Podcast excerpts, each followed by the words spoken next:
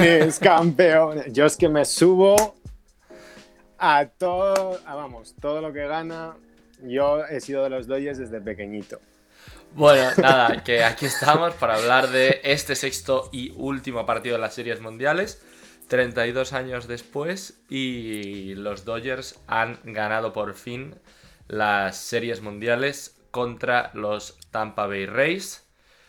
Y pues nada, hablar de este sexto partido. Ayer ya le pegamos una, un repaso importante a todo lo que habían sido los cinco anteriores. Y pues nada, hoy Alex me imagino que no sé, no sé si empezar por esa decisión que ha marcado todo o empezar un poco desde el principio por orden. No, vamos a ir al grano, asunto. porque es donde está el tema. Nadie quiere, oír a, nadie quiere oír hablar de otra cosa que no sea eso, ¿no? En la, cuarta entrada yo ya lo puse. Se le viene un panorama a que haga lo que haga, le van a criticar. Y. A ver, Snell estaba lanzando un partido impresionante.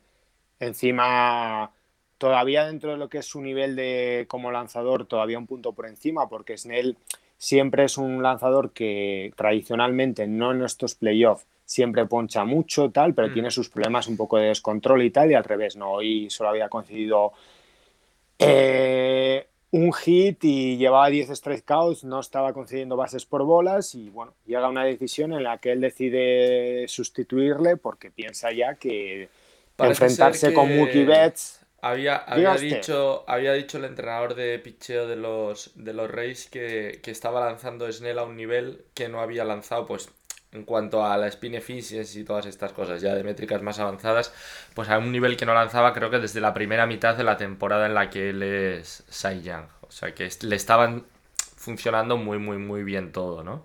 Y eso es lo que decíamos. Y en esa entrada Kevin Cash decide sacarlo, ¿no? Después de conceder un hit. Y cuando se iba a enfrentar otra vez a Mookie Betts, que iba a ser eh, la tercera vez, ¿no? Que iba a ver al line-up de los Dodgers. Llevaba nada, 70 lanzamientos aproximadamente. Lo cambia y Twitter, Twitter explota. Sí, está claro. Yo es lo que he puesto, que se iba a poner el tema muy interesante. A ver, eh, no se puede jugar mucho los números de la tercera vez que pasa Snell por el lineup, porque con la limitación que ha tenido este año de lanzamientos, por los problemas que él ha arrastrado un poco en el codo las dos últimas temporadas y tal, no es una situación muy usual o significativa por la que le puedas valorar, porque hmm. normalmente no ha enfrentado tres veces el lineup o no ha sido lo normal, a no ser también a equipos flojos, que tampoco es lo mismo que enfrentarte a un lineup como el de los Dodgers. Dicho lo cual, y antes de valorar la decisión, que se puede valorar, porque evidentemente paso estamos para opinar y decir un poco lo que a nosotros nos parece, esta decisión viene muy condicionada por el principal problema que tienen los Reyes en esta serie y un poco como equipo en el aspecto en el que ellos pueden mejorar sensiblemente, que es en la ofensiva. Al final, si no anotas carreras, te ponchas tanto, tienes tantos problemas para hacer contacto, la presión que hay sobre tus abridores constantemente, eh, sobre el, el, bullpen, que el establo pues se está quedando sin gasolina, solo veníamos diciendo, pues Anderson está concediendo mucho hard hit, eh, Castillo ya no parece el mismo, eh, Fairbanks pues para mí es un pitcher que está un poco por debajo de ellos, tiene esta bola rápida a 101 millas que es muy difícil de batear porque esa velocidad es muy difícil de batear, pero siempre ha sido un pitcher muy descontrolado. Pero es que al final es tanta presión en el lado del picheo que se requería una actuación casi épica, histórica, de un bullpen para que los Reyes tuvieran opciones o que apareciera alguien por encima de Arozarena, que ha sido prácticamente la única ofensiva de los Hoy ha vuelto, hoy ha sido otra vez lo único que ha aparecido para los Reyes con ese home run en la primera entrada. Detalle, tiene todo, el todo el sentido colocarle en el segundo puesto del line porque es donde se colocan en la actualidad y según... Al mejor bate al mejor bate. Dicho lo cual, ¿qué te ha parecido a ti la decisión, la torre? Bueno, yo la decisión creo que Kevin Cash ha sido fiel a todo lo que ha hecho durante, durante estos playoffs o durante toda la temporada. Me imagino que ahora la gente no dirá, sobre todo porque se ha visto muy claramente que, que Snell no se quería ir. Bueno, pues claro que Snell no quería irse y quería seguir lanzando, pero es que hemos visto también como el otro día Clayton Kershaw, cuando David, Dave Roberts lo cambia, tampoco se quería ir y Dave Roberts lo cambia y acierta. Hemos visto como hace unos años Matt Harvey no se quería ir, eh, lo dejaron en la lomita y los Mets acaban perdiendo un partido. Quiero decir, un, un, abridor nunca se quiere ir, nunca quiere que le cambien. Entonces creo que es el manager el que tiene que tomar la decisión que es suya y apechugar con ello. Me resulta muy divertido ahora, ¿no? Toda la gente que de repente saca pecho, eh, la hoja de Excel de Kevin Cash, el iPad de Kevin Cash, patatín, patatán. No sé, habría que recordar que eh, el iPad de Kevin Cash, la hoja de Excel de Kevin Cash, como lo queramos llamar, eh, ha conseguido que mm, el tercer payroll más bajo de las mayores llegue a las finales de las series mundiales y se cargue al payroll más grande de las mayores que eran los Yankees, al cuarto, al cuarto, al cuarto payroll más elevado de las mayores que eran los Houston Astros y que haya llevado al segundo, que son los Dodgers, al sexto partido. Entonces, bueno, Si, ahora, si ahora queremos decir que los Reyes han perdido las series mundiales por el iPad de Kevin Cash, pues bueno, pues sí, lo podemos Todo decir. tendría sentido. Pero, pero vamos, me, parece, me parece una, una chorrada, pero bueno. Si los Dodgers no fueran otro equipo iPad. Ah, bueno, sí, sí, totalmente. Quiero decir, Te quiero decir que, tendría sentido todo esto si al final los Dodgers han jugado un partido también muy hmm. con analítica. O sea, es que los Dodgers han ganado con un partido de bullpen, en el que el cerrador Julio Urias, como ya se anticipó en 2-1-7, eh, pues al final roles basados un poco en lo que más mejor probabilidad le da en cada momento al equipo. Y como son dos equipos que los han dirigido los dos con el iPad, pues uno de los dos tenía que ganar. Y lo normal es que tarde o temprano la cuerda se rompiera del lado de los Dodgers porque era donde más talento diferencial había y porque la laguna tan grande que tenía los Reyes que se ha ido acentuando a lo largo, pues con el cansancio, las series y sobre todo yo creo que el paso atrás un poco que ha dado el picheo ha puesto todavía más presión en la ofensiva que ha hecho que todavía, pues esa presión que te mete en el efecto Nick Anderson, hoy leeros el artículo que hemos hecho sobre el bullpen de los Reyes, que está muy bien. Pues ese efecto Nick Anderson de esa presión que le, mete, que le metían constantemente los Reyes a los bateadores, pues yo creo que se ha trasladado un poco al revés por la inoperancia de su ataque. Y al final es una cosa que han pagado. Te doy la razón, la verdad que hoy me ha dado pena que cambien a Snell porque está haciendo un partidazo y yo lo está disfrutando mucho. Entonces, claro, eh, es una decisión para mí muy complicada. Y para mí, decías lo que decidas, esta es una situación muy comprometida porque yo creo que te iban a ganar tarde o temprano porque es que al final eh, si extiendes mucho a Snell en un momento, lo normal es que también hubiera llegado algún error.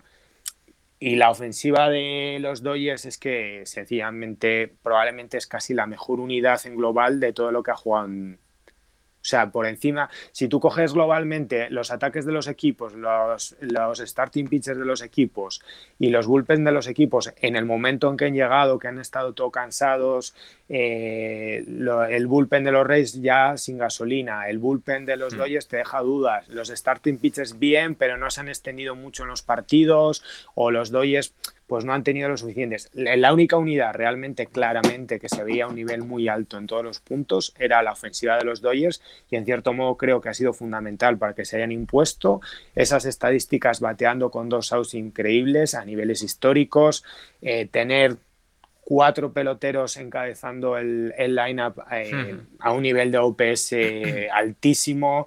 Eh, han sido capaces de hacer daño también con el béisbol situacional, eh, pues presionando en las bases, jugando defensiva.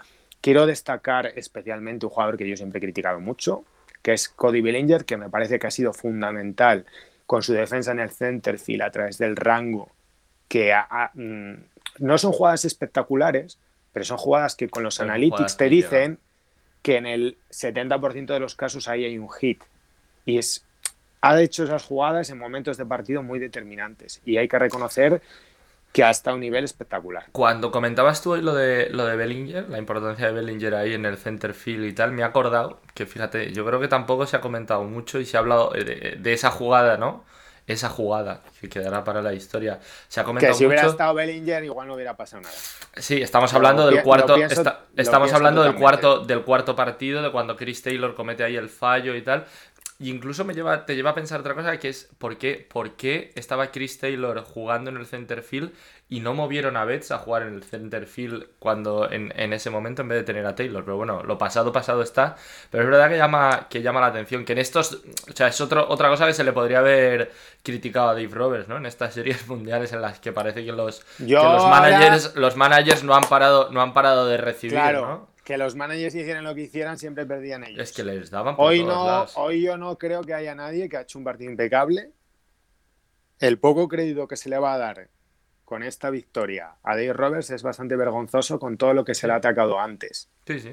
O sea, no tiene, no tiene ningún tipo de sentido. Lo que no se puede criticar. O sea, lo que. Bueno, lo comentábamos, lo comentábamos el otro día, que ha habido, que ha habido, que, ha habido, digamos, eh, no sé cómo llamarlo, yo creo que lo decíamos en directo incluso, que, que, ha habido gente como Fernando Álvarez, que es una figura importantísima dentro de lo que es el periodismo eh, en, en español sobre béisbol, que, digamos que le quitaba todos los méritos sobre, sobre la consecución del título a Deep Roberts, ¿no? Venía a decir que si los que si los Dodgers ganaban las series mundiales era gracias a los jugadores y que si las perdían era culpa de Deep Roberts, lo cual es, es maravilloso, ¿no? Pero bueno. Pues desde todo el respeto, en esa parte no podemos estar de acuerdo.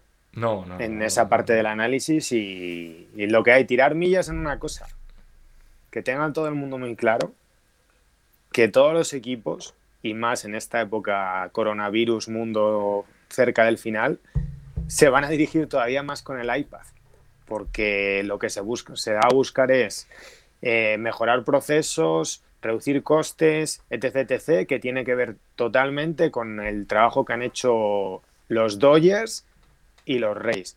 Y quiero, a ver, me alegro mucho por la figura de Friedman, que se merece que ha hecho un trabajo espectacular tanto en Tampa como en los Dodgers. Los Dodgers es un equipo que por el trabajo que han hecho estos años se merecían clarísimamente unas series mundiales. Además, me parece positivo también para los jugadores porque es un equipo que trabaja muy bien pero también gasta la pasta. Los Tampa Bay Rays probablemente es el equipo que hace más con menos. Es increíble la temporada que han hecho. Incluso, en cierto modo, puedes decir que nos han sacado claramente los colores a los Yankees nos han demostrado que hay determinados aspectos como draftear, desarrollar jugadores, ya se ha invertido mucho dinero en ello y creo que se va por el buen camino, pero creo que son aspectos en los que hay que mejorar. Pero también hay que pagarle una pensada a cómo se construyen lineups para enfrentar al picheo de élite. Y son cosas en el detalle que yo he disfrutado muchísimo, como he disfrutado mucho de estos playoffs, pero también, y lo vamos a hablar pronto en un programa el lunes con José Manuel y Pepe Rodríguez, los Reyes tienen una cara B, que es un poco, que es un equipo, lo vamos a poner entre comillas, pero para que expresar la idea relativamente de forma rápida, que es que explotan un poco a sus jugadores en el sentido de les exprimen totalmente en situaciones en las que luego cuando ellos eh, llegan a la agencia libre o a las acciones de ganar dinero o están absolutamente reventados,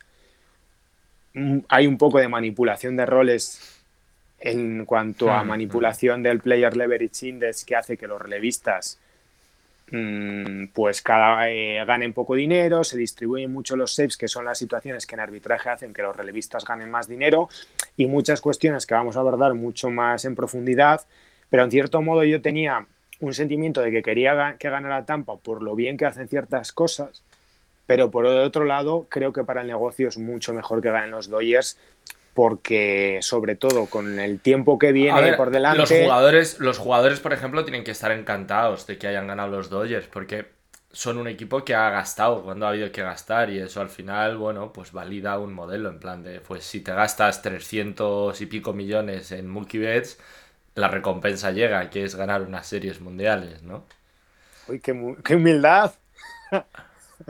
no, hoy, hoy solo he tenido un pequeño desliz en, la batalla que tenemos esta de comedia, que, que un día nos extendemos y lo explicamos todo lo que pensamos y tal, pero bueno, también me alegro por Muki porque ha llegado a un entorno en el que le van a valorar en la medida de lo que él se merece como jugador. Sí, sí, sí. Económicamente, pero más que nada por la figura. Y es verdad que creo que en los próximos dos o tres años se va a acentuar mucho el discurso de quién es el mejor jugador del béisbol porque Mike Trout va a necesitar para mantener su estatus que Los Ángeles Angels dejen de dar vergüenza como equipo. Sí, sí. Yo creo que eso va a influir. Cosas. Eh, Kevin Cash probablemente es el mejor manager de la MLB. Es interesante mirar a que hablas de Kevin Cash y ya probablemente repercusiones que van a venir derivadas de este partido. Es interesante ver un poco. A ver, insisto, ahora estamos como sobre reaccionando seguramente, ¿no? Y, Por eso lo hemos titulado así. Y seguramente, seguramente esta, esta decisión de Kevin Cash ahora la tenemos como muy en caliente, etcétera, etcétera y tal.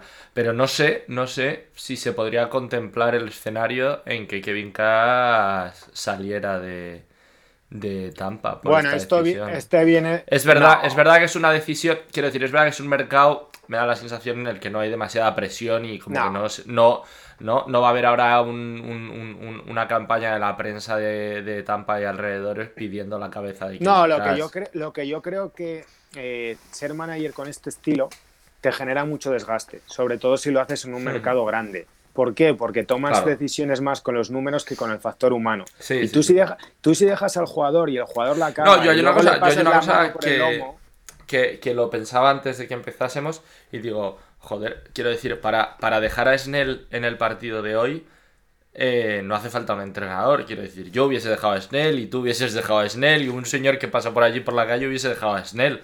Quiero decir, no hace falta ser un entrenador.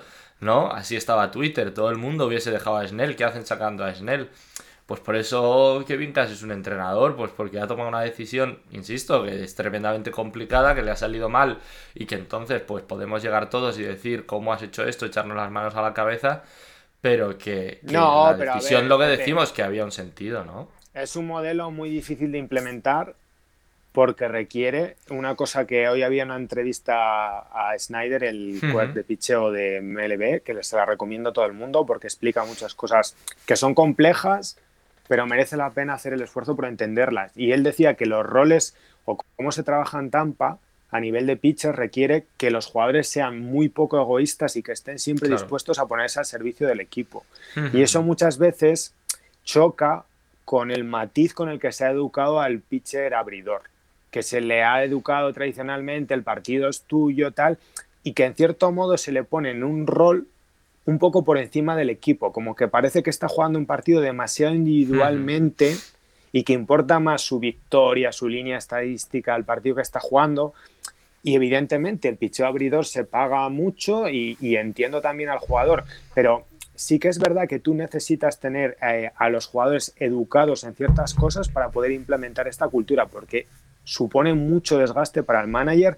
No creo que desde el punto de vista del entorno, porque yo creo que cuando eres profesional, eh, por ejemplo, lo mismo le ha pasado a Boone, te van el sueldo y sabes lo que hay. Pero lo que sí te es difícil es la gestión interna, porque por ejemplo tú sabes que, eh, que a Hub el año que viene no le puedes renovar. O sea, y que probablemente cuando elijas jugadores de cara del futuro, estas cosas las tienes que hablar y las tienes que tener en cuenta. Si tú quieres implementar ciertas cosas y vas a tener ciertas estrategias de partido, tienes que trabajar así tanto con los pitchers que tú tienes como con los agentes libres que fichas, porque a ver, a todos nos ha sorprendido un poco los roles que han adoptado Gonsolin y May en los Dodgers. Urias incluso. Y Urias, y realmente eso como ha ganado los Dodgers, nadie va a hablar de ello. Bueno, sí, podemos, decir, podemos decir que Diego Roberts es un inútil, ¿vale? Pues todo el mundo puede decir lo que quiera, pero no es verdad, porque Dave Roberts ha llevado varios partidos de bullpen, tanto. Piensen la gente lo bien que lo hizo Dave Roberts desde que se puso 3-1 la serie en contra contra los Braves, que lleva tres partidos de libro. Sí. En una serie en la que en los dos primeros partidos se le pone un tema muy complicado porque Wheeler no está bien por los blisters y en el segundo partido no está Clayton Kershaw por la espalda. Hay que entender lo incómodo que es jugar contra un equipo como los Reyes, que aunque te llegara ya muy cansado, muy agotado con un símil que hiciste para mí estupendo, comparándolos con los Cleveland las, las sensaciones al final es que hasta, hasta la resolución de todo ha sido muy parecida, ¿no? O sea... Bueno, al final en una batalla de estas de desgaste, cuando llegas al final, pues el equipo que tiene más recursos y probablemente más talento diferencial, pues ha acabado ganando y, da la sensación de, que, bueno, es que en el deporte tiene que ganar un equipo y es que el, modelo que se ha validado, en cierto modo, es el mismo. Sí, sí. Lo que pasa es que en un sitio está implementado con muchos más recursos que en otro. es que los Rays, si tuvieran a Mookie Betts. Claro, claro. A lo mejor otro gallo cantaría. a lo mejor no, estamos hablando de lo mismo, pero es que eso, joder, cada uno juega con el iPad que se puede comprar. Y si yo tengo mil euros y otro tiene cinco mil euros, pues tiene mejor ordenador que yo. Y entonces le funciona mejor. Y da el enter y gana. ¿Sabes por qué? Porque, joder, normalmente, eh, como diría Pepe Rodríguez, una cosa que a mí me parece muy acertada, normalmente ya sabemos quién es el mejor equipo. Pero tú ves las cosas para ver quién gana. Y han ganado los Dodgers, que ha coincidido que ha sido el mejor equipo. Hemos tenido unas series mundiales muy legítimas y muy bonitas, porque yo creo que han llegado los dos mejores equipos del año. y que tenían narrativas antes de la temporada que les situaban aquí, lo cual ha sido muy bueno para el béisbol en un contexto súper difícil. Creo que el béisbol le viene una postemporada de la que vamos a hablar un mogollón complicada, porque vamos a hablar de agencia libre, pero el tema del convenio está en el aire. Vamos a ver cómo quedan el tema de los ingresos para el año que viene y si el contexto actual se puede mantener a nivel de ingresos, a nivel de todo esto. Va a haber mil cosas que hablar, pero disfrutemos un poco de que han sido unos playoffs para mí de un nivel altísimo, que los jugadores han estado muy bien, la organización ha estado muy bien porque ha sido capaz de sacar una temporada que hace tres meses la mayoría pensábamos que casi era inviable. Pensemos la semana San Luis Cardinals, eh, dan todos positivos, están sin jugar, etc, etc. Y la MLB ha sido capaz de organizar esto y sacarlo. Y ahora lo que vamos a intentar es trabajar para que todo sea mejor y que la próxima temporada sea lo más normal posible, porque da la sensación de que es muy difícil que ciertas circunstancias las podamos contemplar como las veíamos antes. Entonces, va a haber que haber una adaptación muy grande a las circunstancias actuales. A ver, a ver cómo, cómo hace la, MLB y los equipos. Pero sí, sí, nada, a ver, ya se habla de que están, ¿no? de que están ahí los equipos medio aprovechando un poco las circunstancias, ¿no? Y tal, para tal, pero bueno, son cosas, son cosas, insisto, que tampoco... No me atrevo mucho a juzgarlo tampoco, porque... Tampoco desea ahora el momento de, de, entrar, ¿no? De comentarlas. Sí. Bueno, ¿canta algo bonito para celebrar los Dodgers? Nada, oye, que nada, si al final lo que has dicho tú han ganado los mejores. ¿Quién ha sido MVP? Eh, se lo ha llevado Siger al final, creo, ¿no? Bueno, ¿alguien la sorprende eso? Pues no. Me ha sido el mejor, ¿no? Sí, vale. Hubiese estado bonito que se lo hubiesen dado a Kerso, pero claro, quizá le ha faltado ese relevo, ese relevo heroico, ¿no? Pero era un poco jugársela mucho, ¿no? pero bueno, yo qué sé, ya. No, a ver. La narrativa, como la narrativa de este año ha cambiado, a Kerso no sabe lanzar en playoff, ha cambiado, a Kevin Cash no sabe entrenar en playoff. Y como no han pues, puesto a Kerso a salvar el partido, que lo hubiera hecho seguro, ¿no? Sí, sí, sí. con, medio día de descanso. Bueno. Ha sido un placer. sí, nada, hombre. Nos lo hemos pasado muy bien. Necesitamos dormir, que es una cosa importante. Eh, va a haber mogollón de novedades en 217 que os van a gustar mucho. Estar muy atentos a Twitter, a la página a YouTube, a Twitch, a todo lo que se puede hacer en el mundo, porque hemos llegado aquí a, a vender. Vamos a hacer cobertura de cosas muy chulas, pero vamos a explicar otro día, que vamos a decir por qué nos llamamos 217, que eso es un secreto muy misterioso. Bueno, bueno. Bueno, no es, un, secreto, a, un secreto a voces. Es un secreto a voces. Y varios proyectos y cosas que tenemos diseñadas que, bueno, ahora nos hemos parado un poquitillo porque no era el momento, ahora es el momento de Oda al campeón merecido dentro y fuera del terreno, Los Ángeles Dodgers, que llevan mucho tiempo haciendo un trabajo estupendo y que se merecían todo esto. Y que con la gran operación que han hecho los Boston Red Sox van a estar ahí por muchos años. No tengo nada más que añadir, la torre. Pues nada, un saludo a todos y y nos vamos leyendo y escuchando por ahí. Un saludo, un abrazo.